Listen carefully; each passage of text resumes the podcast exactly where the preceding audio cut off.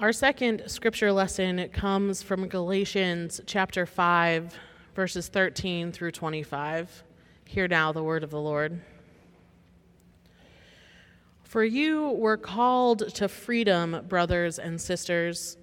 Only do not use your freedom as an opportunity for self-indulgence, but through love become slaves to one another. For the whole law is summed up in a single commandment. You shall love your neighbor as yourself. If, however, you bite and devour one another, take care that you are not consumed by one another. Live by the Spirit, I say, and do not gratify the desires of the flesh. For what the flesh desires is opposed to the Spirit, and what the Spirit desires is opposed to the flesh. For these are opposed to each other, to prevent you from doing what you want. But if you are led by the Spirit, you are not subject to the law. Now the works of the flesh are obvious: fornication, impurity, licentiousness, idolatry, sorcery, enmities, strife, jealousy, anger, quarrels, dissensions, factions, envy, drunkenness, carousing, and things like these.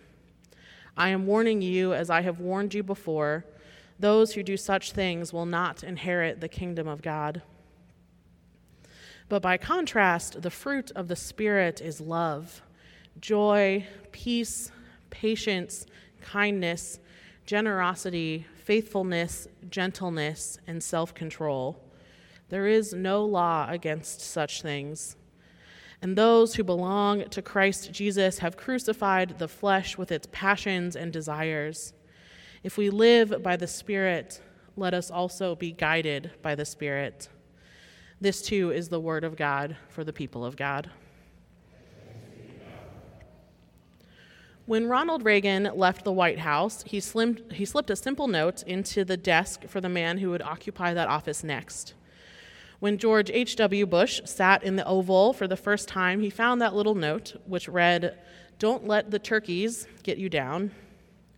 H.W. then wrote to Bill Clinton, "Your success now is our country's success.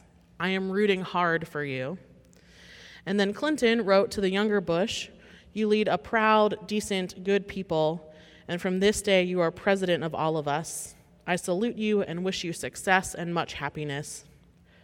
George W. Bush then wrote to Barack Obama, "There will be trying moments, but you will have an almighty God to comfort you, a family who loves you, and a country that is pulling for you, including me."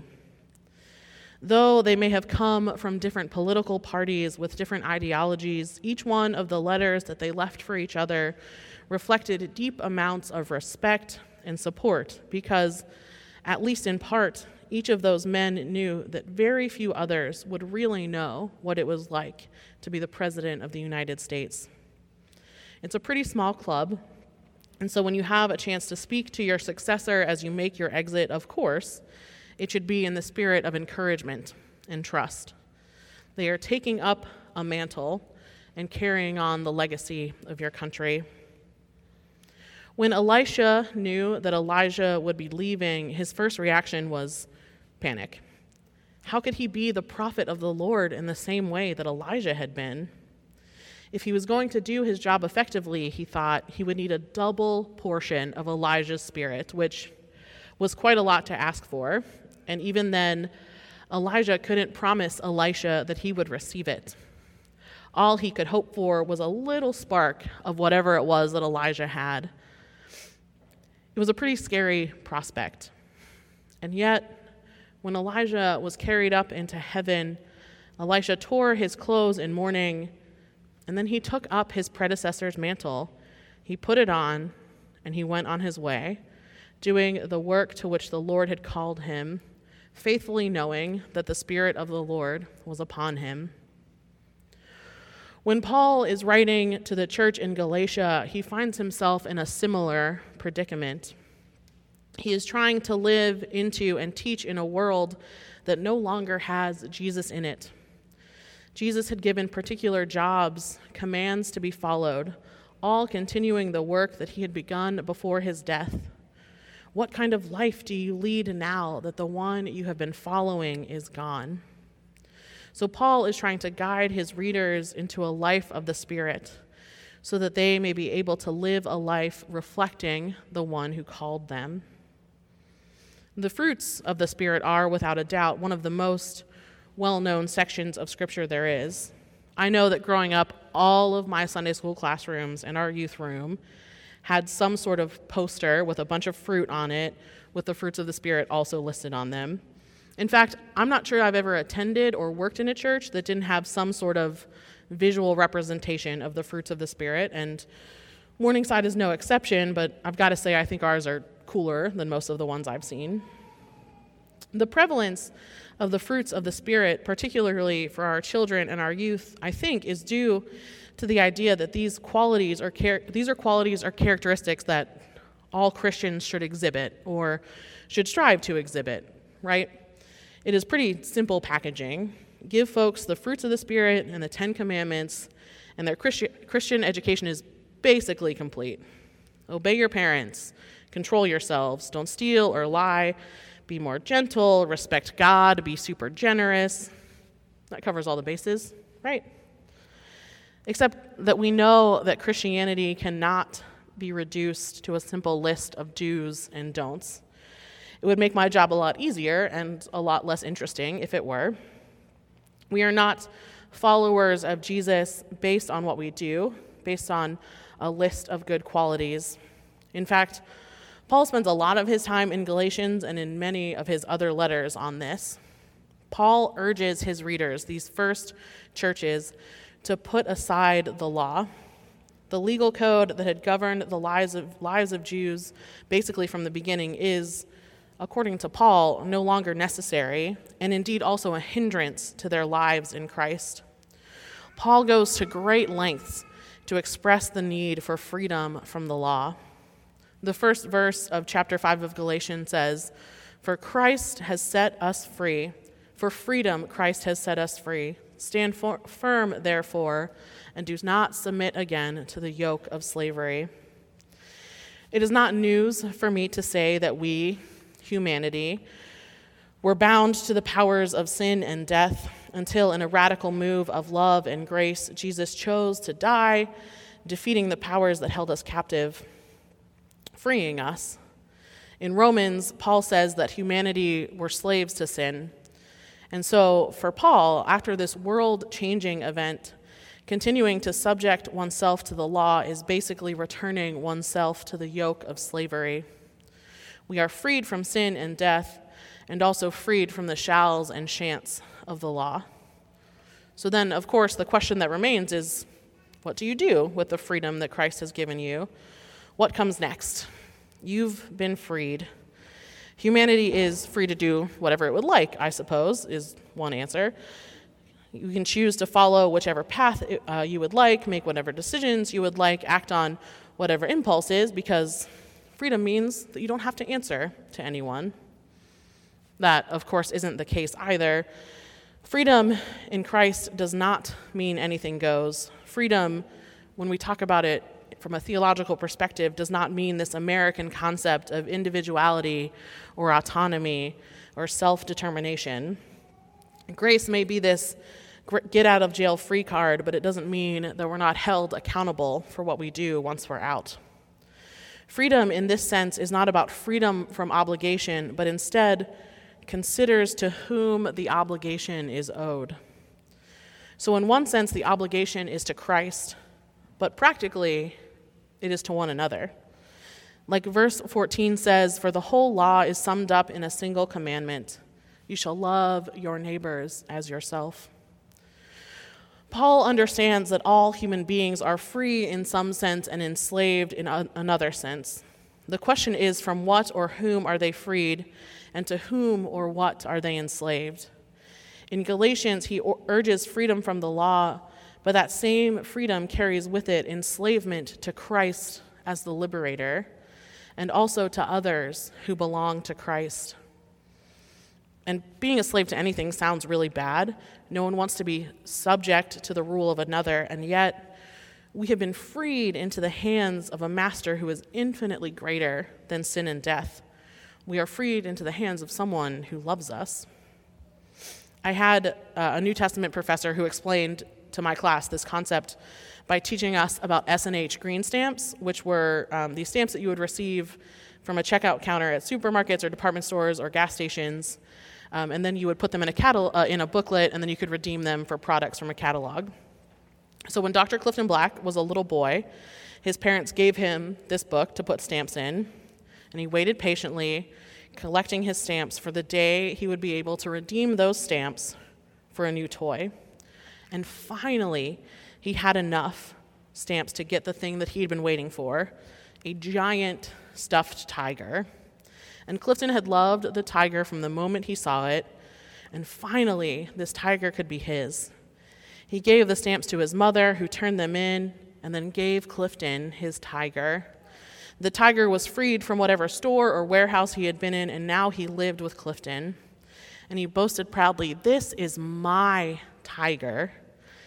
And Dr. Black made a point to tell my classmates and I that he had redeemed the stamps for the tiger. He had freed the tiger, but he did not set the tiger loose. He did not free him and leave him on the side of the road. The tiger now belonged to him, and he loved that tiger, and he treated him well. In the same way, Dr. Black told us, we have been redeemed into the hands of Jesus Christ, but we are not our own tigers. We are now God's. Because Jesus Christ is not the founder of a new religion or a teacher of new moral truths, Jesus Christ is a new way of being human, and we are under new ownership. Our freedom means that we are beholden to this new way of life. It is not a list of rules or step-by-step instructions, but rather the freedom to love our God fully and to love our neighbors as we love ourselves. For you were called to freedom, brothers and sisters. Only do not use your freedom as an opportunity for self-indulgence, but through love become slaves to one another. And that is where the fruits of the Spirit come in. Paul, he sets up the fruits of the Spirit in contrast to the works of the flesh. Spirit versus flesh also sort of feeds into this do versus don't, or good versus bad dichotomy. Do these things and you're good, or if you do these other things, you're bad. But I don't think that that's a fair assessment of Galatians, because this isn't a question of holiness versus sinfulness, nor is it about choosing between abstinence and indulgence. Paul is presenting a choice between selfishness and selflessness. Love is motivated by the well-being of others. The flesh is motivated only by my own well-being. A life lived in the freedom of Christ is marked by love and concern for the other, while a life on the outside of that freedom is marked with selfishness. Now, I feel like it's important for me to make something clear here. This passage from Galatians, specifically when it talks about the works of the flesh, has been and still is used by some to make some very strong claims about what kind of behavior is acceptable.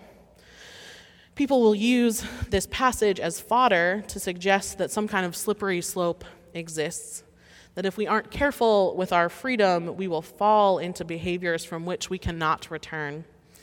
It is easy to use this passage to become legalistic and make claims about how people abuse their freedom. It has particularly been used against our LGBT brothers and sisters. That is to say that being LGBT or being affirming of the LGBT community falls into this anything goes mentality that is somehow inherently bad. And let me say this in the clearest language I can. That is a lie. Not only is it cruel and untrue to use scripture to make such a claim, but it also flies directly in the face of what Paul is saying. We are freed, my friends, for love and to be subject to one another. And in so doing, we decisively declare that the fruit of the Spirit is love, and that love between two people is not and is never a sin. Anything or anyone who suggests otherwise is not, in fact, in line with the freedom that we have been given. Our life in Christ means that we are, in fact, free. But freedom does not always mean what we think it means. We are called to freedom, and so we have to consider what we are going to do with that. You can say whatever you like. You can treat people however you want. You can do what feels good over what is right. Fine. But that is not freedom. Not really. We are freed into love and free to love. But love itself is bondage. To love someone is to not allow them to suffer and to treat them with compassion and kindness and grace. When you love someone, you don't have the freedom to sit idly by while they're harmed. Look at the world around us. Where have we shirked our bondage to love? In what ways have we declared our freedom to the detriment of our neighbors? Have we allowed suffering to continue so that we could exercise the other kind of freedom?